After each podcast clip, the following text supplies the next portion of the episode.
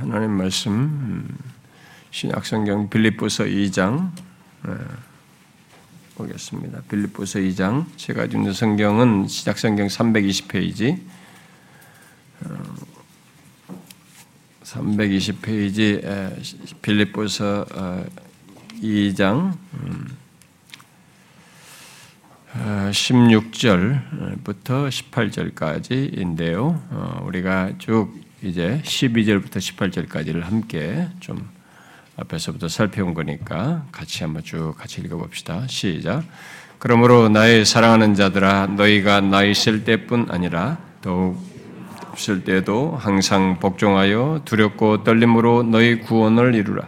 너희 안에서 행하시는 이는 하나님이시니 자기의 기쁘신 뜻을 위하여 너희에게 소원을 두고 행하게 하시나니 모든 일을 원망과 시비가 없이 하라. 이는 너희가 흠이 없고 순전하여 어그러지고 거스르는 세대 가운데서 하나님의 흠없는 자녀로 세상에서 그들 가운데 빛들로 나타나며 생명의 말씀을 밝혀 나의 다름질이 헛되지 아니하고 수고도 헛되지 아니하므로 그리스도의 날에 내가 자랑할 것이 있게 하려 함이라. 만일 너희 믿음의 재물과 섬김 위에 내가 나를 전제로 들을지라도 나는 기뻐하고 너희 무리와 함께 기뻐하리니 이와 같이 너희도 기뻐하고 나와 함께 기뻐하라. 나의 다름질이 헛되지 아니하고 수고도 헛되지 아니하므로 그리스도의 날에 내가 자랑할 것이 있게 하려 함이라. 만일 너희 믿음이 재물과 섬김 위에 내가 나를 전제로 들을지라도 나는 기뻐하고 너희 무리와 함께 기뻐하리니 이와 같이 너희도 기뻐하고 나와 함께 기뻐하라. 아, 예수 그리스도의 피로 어, 구속함을 받은 사람은 어, 분명 어, 구원받은 자입니다만은 그것으로 구원이 끝나는 것은 아니고 주님 앞에 서기까지 곧 최종 구원에 이르기까지 이 땅을 사는 동안 우리는 계속 구원을 이루어야만 합니다. 바울은 그 사실을 빌립보 교회 성도들에게 곧 모든 그리스도인들에게 너희 구원을 이루라라고 이렇게 함으로써 상기시켜 주었습니다. 아, 그러나 구원을 이루는 것은 그저 세월을 먹는 것 먹으면서 먹으면 잔스럽게 구원을 이루는 것이 아니고 어, 저절로 되는 것이 아니고 구원을 이루되 항상 복종하여 두렵고 떨림으로 이루라고 말을 했습니다. 아, 그렇게 해야 하는 이유는 우리 안에 행하시는 이가 하나님이시기 때문입니다. 그 우리는 이 사실을 잊지 말아야 되고 아, 바울은 그런데 이 사실을 말해놓고도 아, 거기에 옛날 광야 이스라엘 백성들이 그 이집트에서 구출되어서 이 구원을 얻어서 가나안으로 가는 이 과정 속에서 있었던 일을 이렇게 생각하여 하나님께 대하여 이 그 이스라엘 백성들이 가졌던 그런 원망과 시비가 이들 우리 예수 믿는 우리들도 구원의 정 속에 있어서는 안 된다는 것을 이렇게 상기시켜 주고 있습니다. 그것에 덧붙여서 아, 그리고 더 나아가서 구원을 이루는 가운데 아, 우리들이 부딪히는 이 세대, 이 세상, 우리가 사는 환경인 이 세대, 이 세상에서 어떤 사람이 되어야 하는지 적극적인 권면까지 해 주었습니다. 우리가 그것을 지난주에 살폈죠. 아, 예수 믿는 우리들이 이 세상에서 어떤 사람이 되어야 한다고 했습니까? 어그러지고 거스른 세대 속에서 흠이 없고 순전하여 그야말로 하나님의 흠 없는 자녀로서 빛들로 나타나며 생명의 말씀을 밝혀야 한다고 했습니다. 아, 여러분 항상 기억하십시오. 우리는 아, 이 세대 속에서 하나님의 흠없는 자녀로서 빛들로 나타나야 됩니다. 아, 그리스도를 비추는 반사체죠. 빛들로서 나타나야 되고 생명의 말씀을 이렇게 밝혀야 합니다. 입으로 하는 것이 아니고 그것은 2차적인 것이고 생명의 말씀을 밝히는 그런 사람이어야 한다는 것입니다. 생명의 빛이신 예수 그리스도가 나를 통해서 비추어져야 한다는 것입니다. 비록 우리들이 많은 부족을 가지고 있지만 아, 그런 자로서 이 땅을 살며 구원을 이루어야 한다는 것입니다. 저와 여러분이 아, 그러기를 원하는 것이죠. 자, 이 시간은 그 내용에 계속 연결해서 바울이 앞서 말한 그 내용과 아, 그 계속된 연결 속에서 어, 앞선 내용에 대한 결론적인 단락 결론입니다. 단락 결론을 얘기하고 있습니다. 오늘 우리가 살피려고 하는 내용은 바로 장례를 바라보도록 앞의 내용과 연결해서 장례를 바라보도록 하는 그 내용을 언급을 하고 있는데 그것을 살피려고 합니다. 아, 그리고 이제 다음 시간부터는 제가 이장 어, 여기 지금까지 빌립보서를 다 했는데 빌립보서 2장 이 끝부분까지 안 해가지고 중간에 이것을 지금 하고 있습니다만은 음, 다음 시간부터는 제가 이 빌립보서를 하지 않고 19절부터 30절은 또 다시 기회가 되면 마무리 짐으로서 빌립보를 다 끝내기로 하고요. 다음 시간부터는 다른 말씀을 살피도록 하겠습니다. 음, 제가 다른 말씀을 살피려고 하는 것은 계속되는 제 마음의 부담과 그런 감동이 있기 때문입니다.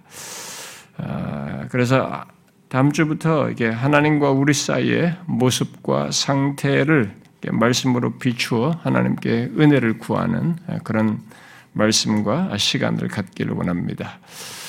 아, 그 필요를 지속적으로 제가 아, 갖고 느끼고 있고 마음의 감동과 부담이 일어나고 있어서 그렇습니다.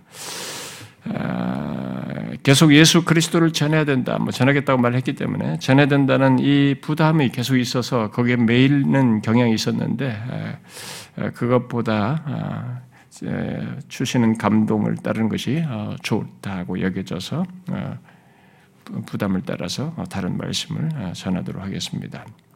저는 지금까지 우리 개척에서부터 여기까지 말씀을 전할 때 어떤 때는 어떤 말씀을 전하겠다고 계획을 세웠어도 중간에 하나님께서 저에게 주시는 다른 감동이 있으면 그 감동을 따라서 이렇게 그런 말씀들을 이렇게 전해 왔습니다. 아, 이번에도 하나님께서 제게 주시는 감동을 따라서 아, 다른 말씀을 좀 연결해서 살피려고 합니다. 아, 그래서 저와 여러분이 멈추어 서서 우리 자신들이 하나님 앞에서 어떠해야 하는지를 보고 어, 그 비추인 바를 따라서 하나님 앞에 이렇게 겸비하여 서는 그래서 풍성한 은혜로 나아가는 그런 시간이 되어졌으면 좋겠습니다.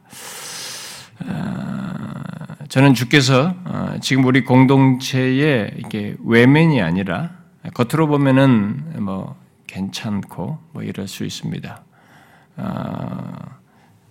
이 코로나를 겪으면서 어, 보통 교회들이 예, 현장에 오는 사람들이 큰 교회일수록 반절도 안 된다고 그래요.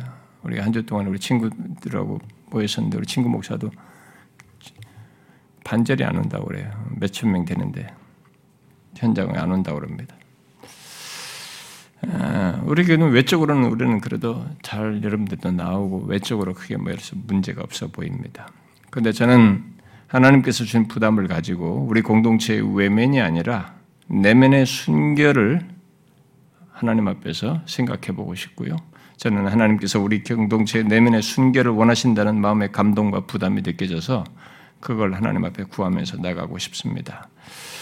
아, 저는 주께서 제게 아, 어떤 말씀을 이렇게 전하게 전하게 해 주실지 전체적인 체계나 윤곽을 아직 갖지는 못했어요. 그지만 그런 부담만 가지고 이제 하려고 하는데 아, 주께서 원하시는 것은 너무 분명하다고 여겨집니다. 음, 그래서 저는 우리 교회 공동체 전체가 곧 유치부에서부터 유초등부, 중등부, 고등부, 어, 청년부 각 선교회 그 각각의 그 선교회별로 어, 주일학교별로 또 그러면서도 교회 공동체 전체가 하나님 앞에 순결하기를 구하면 좋겠습니다. 당연히 어, 그 가운데서 우리 개개인도 그러해야 할 것이라고 봅니다. 어, 그것을 위해서 어, 말씀의 비추인 바를 따라서 우리가 하나님 앞에 회개할 것이 있으면 회개도 하고 함께 주의 은혜를 구하는 대로 나아가면 좋겠습니다. 그리고 그 가운데서 주께서 우리를 돌아보셔서 크신 은혜를 부어 주심으로써 우리 안에 어떤 영적인 각성이 있기를 구합니다. 저는 항상 하나님의 크신 임재와 영적인 각성을 말해왔고 개척 최초부터 그런 내용들을 굉장히 중요하게 소망하면서 말해왔습니다. 아, 주께서 원하시면 그런 시간을 제 우리 교회 공동체에서 사역하기 전에 그런 은혜를 주시기를 항상 구하고 있는데 글쎄 모르겠습니다만 하여튼 그런 은혜를 속히 주시기를 구합니다. 저는 여러분들이 하나님의 크신 임재와 역사가 역사가 일어나는 이런 문제에서 구경꾼으로 있지 않기를 바랍니다. 그런 사람이 여러분들 중에 한 사람도 없기를 바란다는 것입니다. 모두가 하나님의 임재 앞에서 순결해지고 더욱 하나님의 은혜에 사로잡히는 역사가 있기를 바라는 것입니다. 이를 위해서 어, 유치부부터 1, 어, 2 남녀 선교회까지 또 모든 우리 중직자들, 직분자들, 안수집사, 권사, 장로, 사역자들까지 모두가 하나의 이벤트가 아니라 음, 주님이 원하시는 바에 반응하기 위해서 또 자신들의 영혼의 순결함과 진실함을 위해서 우리가 이미 앞서서 살폈던 15절, 15절 그 말씀대로의 모습과 그런 성품과 삶과 증거를 더 풍성히 갖기 위해서 필요하면 어, 회개도 하고 함께 하나님께 은혜를 구하며 어, 나아가면 좋겠어요. 이 부분에 있어서는 자발적이어야 합니다. 아, 억지로 참여하는 것에게는 여러분들이 하나님의 은혜를 경험하지 못합니다. 자발적으로 하나님의 은혜 주심을 갈망하면서 함께 모여서 기도도 하고 또 개별적으로도 기도하면서 하나님께 나아가면 좋겠어요. 또 우리 중에는 회심치 않은 사람들이 있는데 회심치 않은 사람들도 자신을 하나님께 내어놓고 그 하나님의 은혜를 구하며 아, 기도에 동참하면 좋겠어요. 음, 우리 어린아이들은 그 어린아이들 안에서 자기들끼리 같이 기도하고 또 부모들과도 함께 은혜를 구하면서 하나님께 구하면 좋겠고 그래서 주께서 우리 공동체를 아, 결국 어린아이부터 전체 안에 하나님이 하실 수 하시거든요. 음, 순결케 하시고 회개와 회심의 역사를 허락해 주시면 좋겠어요. 주께서 그리 하시면 그것은 우리들에게 복되게 한 우리들 자신들에게도 크게 복된 것이 되겠습니다만 그것을 넘어 어떤 식으로든 어, 조교회에 연결되리라고 저는 믿습니다. 그런데 제가 지금까지 우리 교회에서 말씀을 전하면서 어, 하나님의 은혜 역사와 영적 각성에 대해서 말할 때마다 거의 했던 말이 하나가 있는데요. 음, 그것은 주께서 언제 은혜를 주실지 모르니까 항상 그 은혜 주시는 그 현장 그 자리에 있어야 한다고 한 것입니다.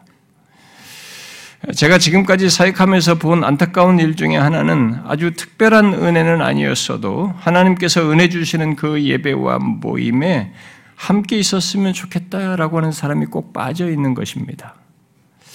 저는 그것을 반복적으로 보면서 왜 그럴까라는 질문을 자주 했었는데요.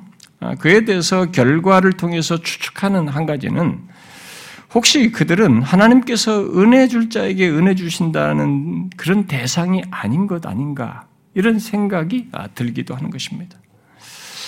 한두 번이라면 몰라도 어, 또 일시적이라면 몰라도 반복적으로 그렇게 그럴 때마다 꼭꼭 빠져나가는 어, 있지 않은 그런 사람들은 하나님의 은혜 줄 자에게 은혜 주신다고 하는데 그런 그런 원리에 해당하는 원리에서 좀 먼 사람인가 아, 아니면 그 사람이 지금은 그 때가 아니어서 그런가 하는 어, 생각을 하게 됩니다. 그러나 분명한 것은 은혜 받는 자들은 예, 은혜가 부어지는 그때 그 현장에 있다는 것입니다.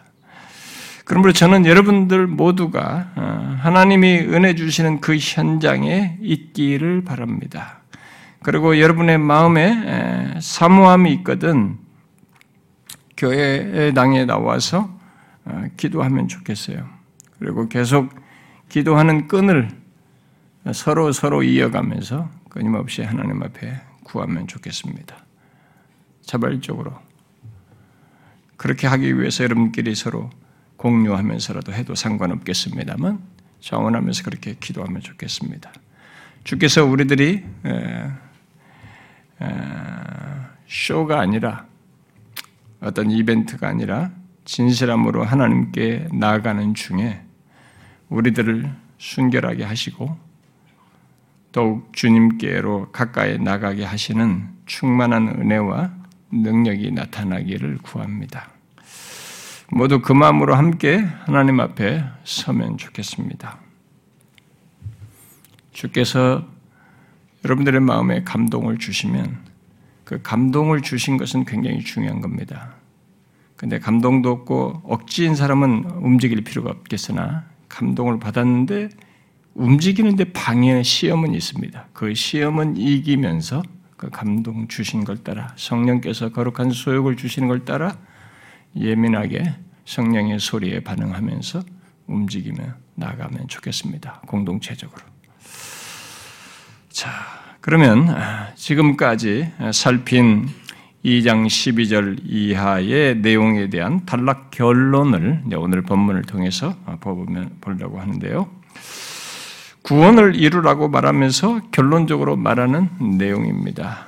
구원을 이루는 과정 속에서 우리 그리스도인들이 이 땅에서 어떤 자이어야 하는지를 말한 것에 연결해서 자신의 열망을 결론적으로 어, 말을 하고 있는데요. 이렇게 말했죠. 나의 다름질이 헛되지 아니므로 그리스도의 날에 내가 자랑할 것이 있게 하려 함이라. 바울은 빌립보 교회 성도들이 어그러지고 거스른 세대 속에서 하나님이 흠없는 자녀로서 빛들로 나타나며 어, 생명의 말씀을 밝히는 것을 통해서 그리스도의 날에 자신이 자랑할 것이 있기를 소망하고 있습니다. 이 말을 통해서 우리는 먼저 바울이 그리스도의 날에 자신이 수고한 것에 결산이 있다는 것을 알고 생각하고 있다는 것을 어, 보게 됩니다. 히브리서 기자는 예, 그런 사실에 대해서 먼저 아, 히브리서 기자는 바울이 알고 마음을 쓰는 이 문제에 대해서 정확히 구체적으로 언급을 했죠. 히브리 13장 이렇게 말했습니다. 너희를 인도하는 자들에게 순종하고 복종하라. 그들은 너희 영혼을 위하여 경성하기를 자신들이 청산할 자인 것 같이 하느니라. 그들로 하여금 즐거움으로 이것을 하게 하고 어, 근심으로 하게 하지 말라. 그렇지 않으면 너에게 유익이 없느니라. 그랬습니다. 바울은 바울은 히브리서 기자 말대로 빌립보 교회 성도들의 영혼을 위해서 경성하기를 자신이 청산할 자인 것처럼 행하고 있는 것입니다. 마치 그리스도의 날에 회개 장부를 보는 것 같이 회개하는 일이 있는 줄을 알고 선한 결론 보기를 소망하고 있는 것입니다. 그걸 열망하고 있어요. 무엇을 열망하는 것입니까? 그것은 그리스도의 날에 그들을 하나님 앞에서 자랑하는 것입니다. 곧 빌립보 교회 성도들이 끝까지 두려움과 두렵고 떨림으로 구원을 이루며 하나님의 흠없는 자녀로서 이 세상에서 빛들로 나, 타나며 생명의 말씀을 밝히는 그런 모습 속에서 삶을 살다가 하나님 앞에 서는 것을 봄으로써입니다. 아, 그런데 바울은 이런 열망을 자신의 자신이 복음을 전한 이 교회들에 대해서 여기 빌립보 교회만 아니라 다른 교회들에 대해서도 똑같이 나타냈습니다. 그래서 고린도 교회 성도들에 대해서 이렇게 말했죠. 우리 주 예수의 날에는 너희가 우리의 자랑이 되고 이렇게 말했어요. 또 데살로니가 교회 성도들에게도 그와 같은 말을 했지요. 이렇게 말했습니다. 우리의 소망이나 기쁨이나 자랑의 멸류관이 무엇이냐? 그가 강림하실 때 우리 주 예수 앞에 너희가 아니냐 그랬습니다. 이렇게 바울은 자신의 자신이 복음 전한 자들이 하나님의 자녀로서 끝까지 믿음을 지키며 최종 결론에 이르는 것이야말로 자신의 자랑이고 기쁨이고 멸류관이다 이렇게 말한 것입니다. 물론 이것은 영혼을 섬기는 모든 사람들이 바라고 소원하는 바입니다. 특히 저 같은 사역자들은 더 그렇겠죠. 저에게 있어서도 여러분들이 회심하고 또 구원을 받은 자로서 두렵고 떨림으로 구원을 이루며 이 땅에서 빛들로서 나타나며 하나님 앞에 진실한 신자로 이 생명의 말씀을 밝히는 그런 신자로 살다가 하나님 앞에 서는 것을 함께 보게 된다면 저에게서도 여러분이 자랑이 되고 기쁨이 되겠죠. 얼마나 큰 기쁨의 순간이 되겠어요? 또 여러분도 여러분이 복음을 전한 사람들, 그리고 또 다른, 여러분들이 섬기는 다른 사람들을 이렇게 다양하게 될거 아니에요? 말씀으로 다양한 섬김 속에서 여러분들에게 그렇게, 그들과 함께 신앙생활 하면서 섬겨 왔는데, 그가 그렇게 되어서 장차 주 앞에 서게 될 때, 여러분도 똑같을 것입니다. 그 자기들이 섬긴 그 사람들을 보는 것으로 인해서 기뻐하고 그것이 자랑이 될 것입니다. 바울에게 있어서 빌립보 교회 성도들이 그러했던 것이죠. 예, 만일 그러하다면 어, 그는 그리스도의 날에 예, 그리스도께서 그리스도께 제시할 무엇을 갖게 될 것이죠. 바로 자랑할 것이죠. 자기 섬겼던 이들이 예, 그러나 바울은 그, 그와 그 반대도 생각을 하고 있습니다. 그 반대도 있을 수 있다는 생각 속에서 우려를 하고 있습니다. 그래서 나의 다름질이 헛되지 아니하고 수고도 헛되지 아니하기를 열망한다는 말을 함께 말하고 있습니다. 그리스도의 날은, 그리스도의 날은 주의 날, 곧 심판의 날입니다. 바울은 그때 부정적인 결론을 보기를 원치 않고 있습니다. 고린도전서 3장에서 말한 말, 3장의 말로 하면 자신의 모든 공력이 다 불타 없어지고 그저 자기 하나 불가운데서 구원 얻는 일이 없기를 열망하고 있는 것입니다. 모든 수고가 헛되어지지 않는 그런 결론을 보고 싶은 겁니다. 만일 자기가 그동안에 수고한 것들이 다 헛되어진다. 어떻겠어요? 굉장히 슬픈 일입니다. 그러나 바울은 그런 우려가 이렇게 기우적으로 한 것이 아니고 진심으로 했습니다. 왜냐하면 갈라디아 교회를 통해서 그럴 가능성을 보았거든요. 자신이 전한 이 복음 위에 이들이 든든히 서야 되는데 계속 자라났고 계속 더 성숙하면서 나아가야 되는데 그렇게 하는 대신에 오히려 흔들렸어요. 그리고 곁길로 나아갈 듯한 모습을 복음에 반하는 내용들을 듣고 혼란을 겪으면서 곁길로 나가는 듯한 그런 모습을 보였던 것입니다. 그래서 바울은 갈라디아 교회 성도들에게 내가 다름질하는 것이나 다름질한 것이 헛되지 않게 하려 한다. 여기서 말한 이 표현을 거기도 똑같이 했어요. 또 대사로니가 교회 성도들에게도 우리의 수고를 헛되게 할까 한다. 그랬어요. 그렇게 바울은 자기 수고가 헛될 수 있다는 생각을 한두 번 한 것이 아니라 모든 교회들을 보면서 했던 것입니다. 여러분 한번 생각해 보십시오. 자신이 평생 달려온 것, 그 모든 경주가 곧 그동안 영혼들을 섬기며 수고하고 힘써왔던 모든 것이 헛되어진다고 한번 생각해 보세요. 만약 여러분 중에 누가 아, 과거 광야 광, 과거 광야 이스라엘 백성들 가운데 이집트로 돌아가는 것이 낫겠다라고 한 그런 사람들처럼 세상으로 다시 돌아가려고 하고 그동안 듣고 배운 진리의 말씀, 복음의 복됨이 아무것도 아닌 것처럼 여기면서 세상으로 돌아가는 것을 여러분이 본다고 한번 생각해 보십시오. 특히 자기가 섬겼고 여러 가지 여러 가지 이렇게 말씀으로 잘 섬기며 도왔던 사람이 그렇게 된다면 어떨 것 같습니까? 만일 목회자가 그렇게 했을 때 자기가 섬겼던 그 공동체의 영혼들이 목양의 대상들이 그렇게 된다면 어떻게 됐어요?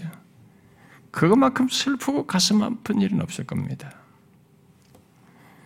여러분들이 들어 열심히 섬겼고 참 수년 동안 잘 섬겨 함께했던 사람이 예수 믿는 것은 별 의미가 없는 것 같다. 오히려 세상이 더 좋다 나는. 그러면서 세상으로 돌아가는 걸 한번 생각해 보십시오. 그것은 여러분에게 큰 슬픔과 아픔일 것입니다. 바울은 그런 일이 없기를 간절히 소원하는 것입니다. 오히려 모두가 그리스도의 날에 자신의 자랑으로 나타나기를 열망하고 있는 것입니다. 여러분, 저에게 있어서도 여러분이 그렇습니다. 여러분 중에 누가 그동안 같이 함께 여기서 말씀으로 양육받고 신앙생활 했던 이런 사람이 아, 예수 믿는 것이 별것 아니다. 뭐 세상이 좋다라고 하면서 세상으로 나간다고 한번 생각해 보십시오. 그래서 장차 주님 앞에서 그런 사람을 못 본다고 한번 생각해 보십시오. 그동안 제가 했던 모든 것들이 아무 의미가 없는 것처럼 결론을 본다고 한번 생각해 보십시오. 그것은 너무 큰 고통입니다. 그런 것이 없기를 소망하는 것이죠. 그런데 바울은 빌립보 교회 성도들이 자신의 자랑이 되기를 소망하며 어, 소망한다라고 하면서 이렇게 말하는 것에서 끝나지 않고 기꺼이 자신의 생명까지도 내어주고 싶다 원하면은 그게 그게 필요하다면 이렇게 말을 하고 있어요. 덧붙여 그렇게 말하죠. 만일 너희 믿음의 재물과 섬김 위에 내가 나를 전제로 들을지라도 나는 기뻐하고 너희 무리와 함께 기뻐할 것이다. 기뻐한다. 이렇게 말하고 있습니다. 여기 재물과 섬김은 과거 제사장들이 구약 시대 과거 제사장들이 드린 재물과 또 그 제사장들이 제사장으로서 섬겼던 섬김을 표현하는 말입니다. 이 표현은요. 그리하여서 빌립보 교회 성도들이 제사장으로서 자신들의 삶을 재단 위에 드리는 것을 말하고 있는 것입니다. 그렇다면 여기서 말하는 빌보 교회 성도들의 믿음의 재물은 뭐겠어요? 이 믿음의 재물은 앞에 15절에서 말한 것과 같은 것이죠. 그들의 순결한 성품과 행실과 생명의 말씀을 밝히는 이런 증거 등을 말한다고 할 수 있는 것입니다. 이것을 로마서 12장의 표현으로 말하면 그리스도인들이 자신을 거룩한 산 제물로 드리는 것이라고 말할 수 있습니다. 이 믿음의 제물은 여러분 아십니까? 우리들이 흠없는 하나님의 자녀의 모습을 갖고 어그러지고 거스른 이 세상에서 믿음으로 사는 가운데 빛들로 나타나며 생명의 말씀을 밝히는 것이 하나님께 드리는 믿음의 제물이라고 하는 것을 아십니까? 우리는 더 이상 구약시대처럼 짐승을 제물로 드리지 않습니다. 그것은 예수 그리스도께서 단번에 자신을 제물로 드림으로써 피를 흘리고 마치 짐승을 찢어서 제물로 드렸듯이 자신을 제물로 드려서 모든 것을 이루심으로써 패하였습니다. 그 이후로 예수 그리스도를 믿는 자들은 우리 자신을 산제물로 드립니다. 각각이. 각각이 제사장이 되어서 각각이 자신을 산제물로 드려요. 믿음으로 행하며 산 그 믿음의 제물을 드리는 것입니다. 결국 예수 그리스도를 믿는 자는 모두가 제사장에 대해서 직접 하나님 앞에 나아가는 것이죠. 누구를 경유하지 않습니다. 제사장을 경유하지 않아요. 뭐 신부를 경유하지 않습니다. 직접 하나님께 믿음의 제물을 곧 자신을 산 제물로 드리는 것입니다. 어떻게 해요?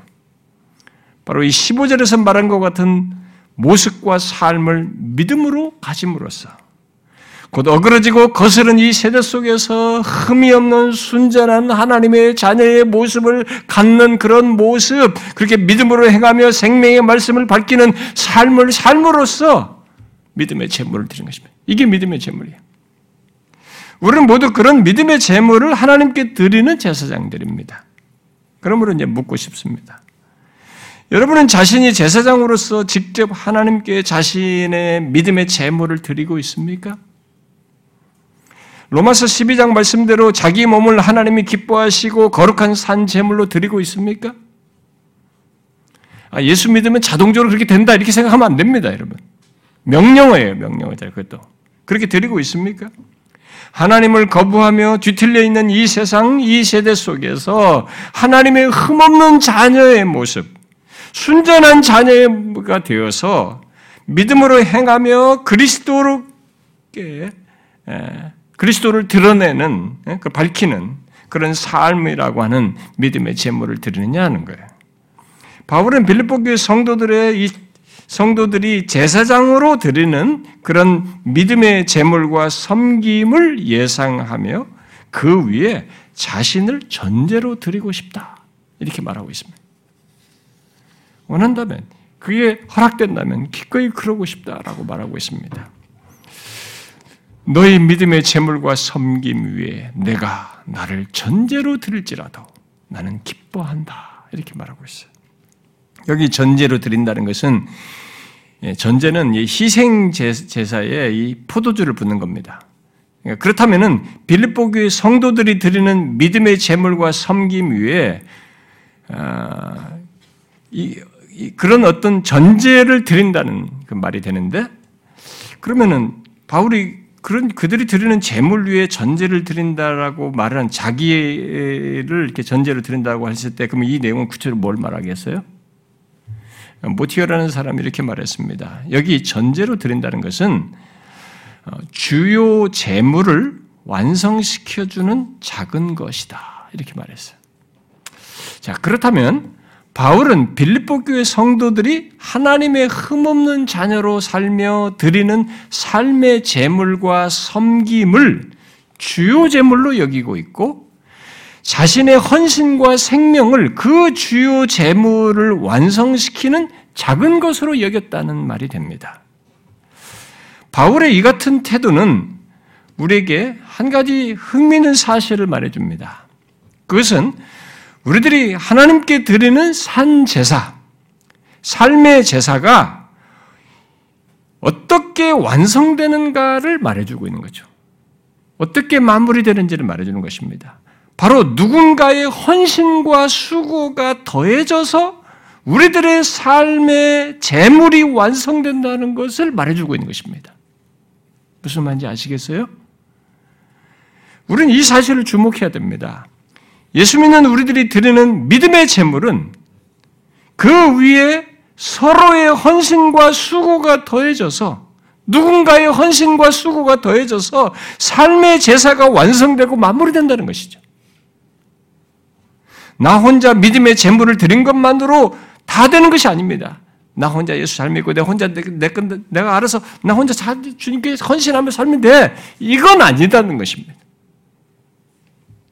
우리는 서로 그렇게 하면서 재물을 완성하고 삶의 제사를 완성하는 것입니다. 엮기, 서로 엮여서. 누군가의 수고와 헌신 속에서. 그러니까 우리의 믿음의 재물이 산 제사로 완성되려면 곧 끝마, 끝마무리 되려면 다른 지체의 헌신과 수고가 더해져서 있게 된다는 거죠. 그런데 흥미있는 사실은 우리 각자가 하나님의 흠없는 자녀로서 갖는 믿음의 재물이 주요 재물이고 다른 지체들의 수고와 헌신은 그 재물을 완성시켜주는 작은 것으로 여기고 있다는 것입니다. 바울은 이런 산 제사를 주님께 드리고 싶어 하는 거예요. 그런데 그가 생각하는 작은 것이 자신을 전제로 드린다고 얘기하고 있기 때문에 기꺼이 자기 생명까지도 내놓겠다고 말을 하고 있는 것입니다. 그걸 작은 것이라고 지금 말을 여기는 거죠. 여러분이 아시다시피 바울이 이 빌립보서를 쓰고 있는 있는 조건은 감옥에서 쓰고 있는 것입니다. 그는 죽음의 기운을 느끼고 있었죠. 언제라도 죽을 수 있다는 생각을 하면서 그 감옥에 지금 편지를 쓰고 있는 것입니다. 그런 조건에서 그는 빌립보 교회 성도들에게 믿음의 재물과 섬김 위에 자기의 생명을 내어놓아야 한다면은 기꺼이 자신을 그것에 더하는 재물로 드리고 싶다. 이렇게 말하고 있는 것입니다. 그래야 해서 빌립보 교회 성도들의 믿음의 재물이 완성되기를 원한다라고 말하는 거죠. 그런데 여러분, 이런 일은 지금도 계속적으로 있지 않습니까? 복음을 전하여서 어, 한 영혼이 세워지고 믿음으로 그가 살도록 돕는 모든 일들이 어떤 사람들에 의해서 있는 것이죠.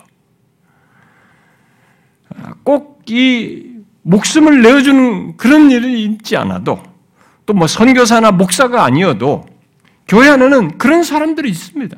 그렇게 있어서 누군가가 이렇게 세워지는 거예요. 이 사람의 믿음의 재물 위에 더해져서 마무리되는 것입니다.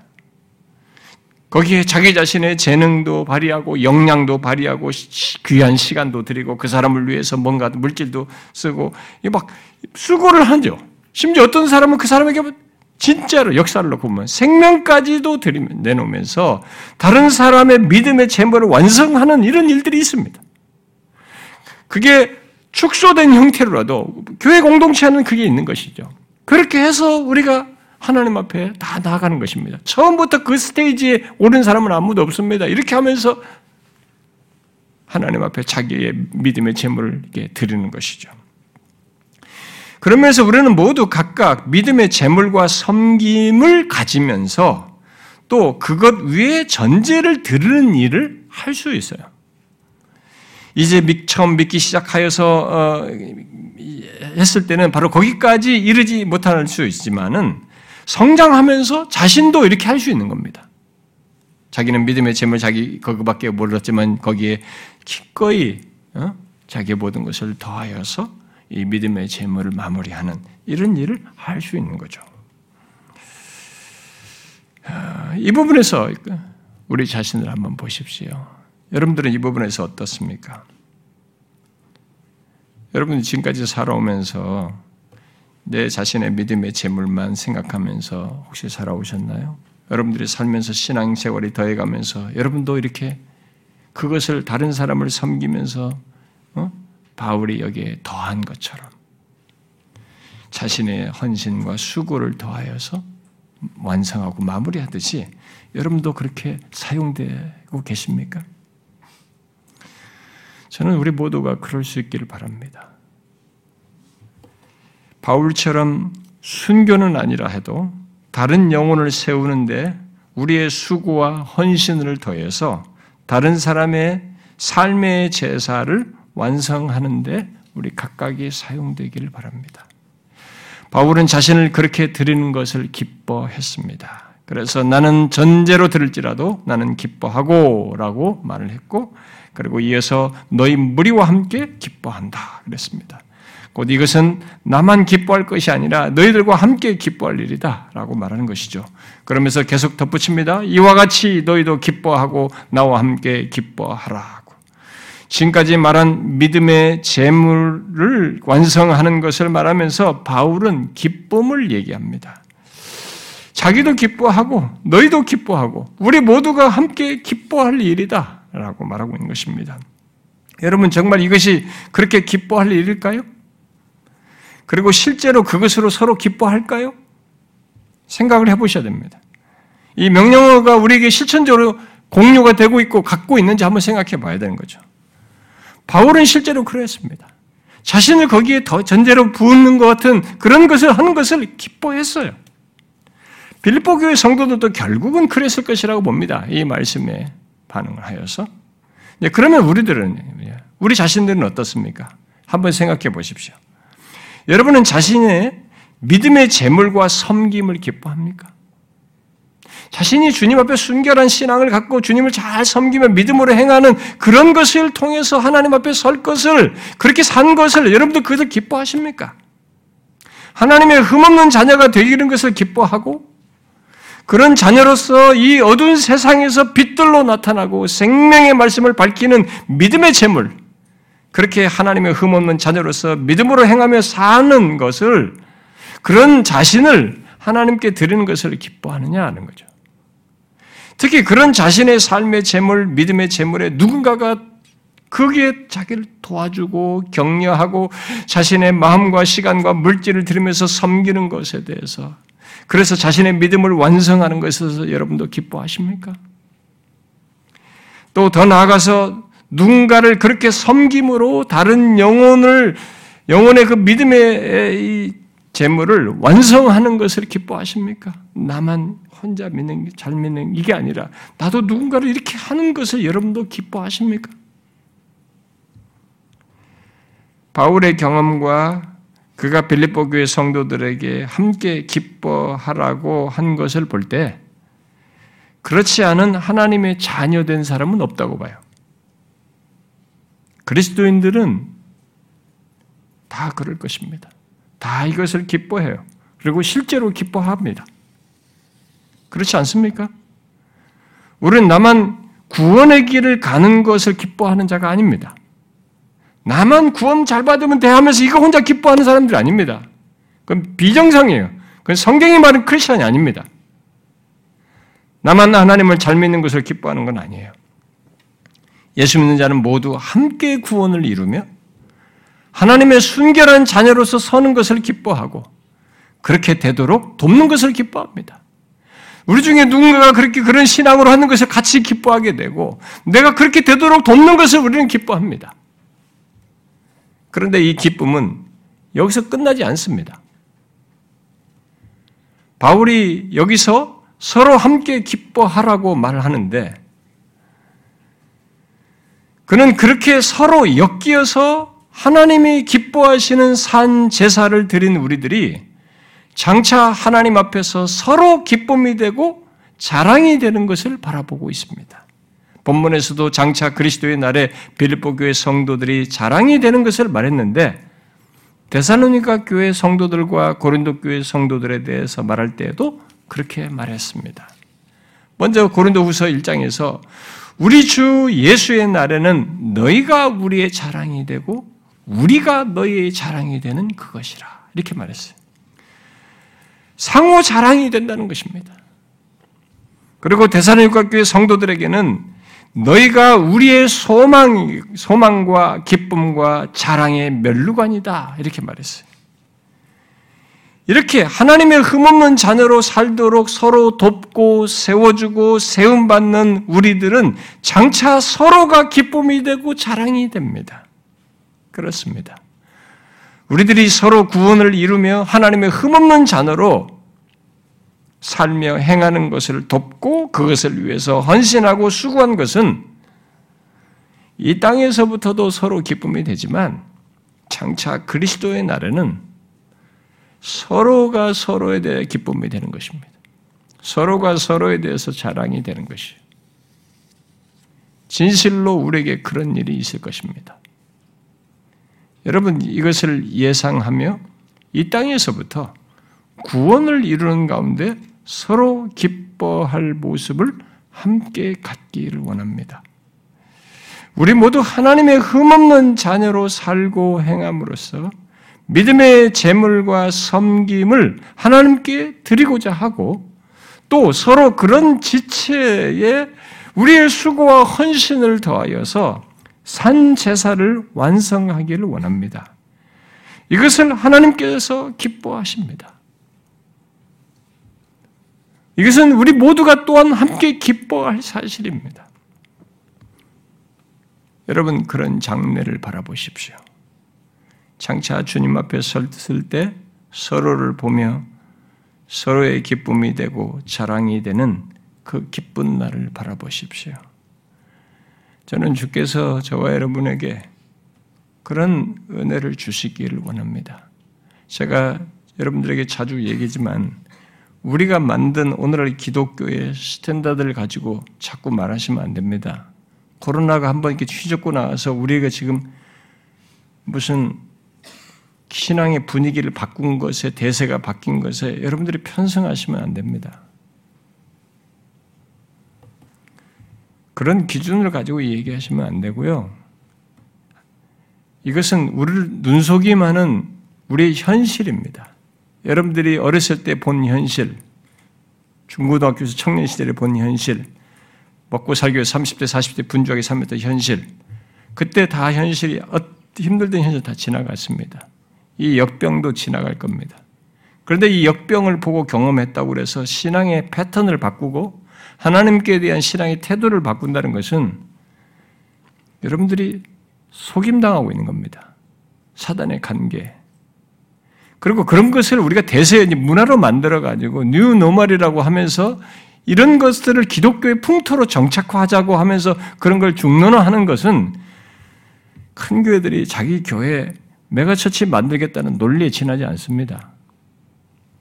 성경이 그렇게 말하지는 않습니다. 하나님의 진리는 연약한 자를 돌보고 그들을 세우는 그런 것이 분명히 있어야 되지만 스탠다드를 이쪽으로 옮기라고 말하지 않습니다. 이들을 기준으로 해서 신앙생활 하라고 그렇게 하면서 교회를 세우고 그렇게 하면서 주님을 믿고 구원을 이루라고 말하지 않습니다. 오히려 아무리 죽음이 오고 전쟁이 있고 핍박이 와도 심지어 1세기에 그렇게 많은 사람들이 죽어가도 그들이 현실을 기준으로 하지 않고 그런 중에도 이렇게 사도 바울이 말한 것처럼 하나님의 말씀을 기준으로 해서 그 세대를 지나면서 믿음을 지키길 원하시는 것입니다. 이게 기독교입니다, 여러분. 우리는 뉴노말이라고 하면서 그런 걸 따를 이유가 없습니다. 기독교 신앙 세계에 또 새로운 뉴노마를 만들 이유가 없습니다. 여러분, 잊지 마십시오. 저와 여러분이 하나님 앞에서 같이 복에 설 겁니다. 그때 끝까지 서로 세워주면서 믿음의 재물을 더 온전한 믿음의 재물을 갖고 그것을 마무리하는 그런 관계 속에서 세워난 것으로 인해서 같이 기뻐하고 같이 자랑할 수 있기를 원합니다. 그건 조만간의 현실로 다가올 일입니다. 예수 믿는 우리에게 엄연히 있는 현실이에요. 저와 여러분 모두가 그런 복된 결론에 이르기를 소원합니다. 기도합시다.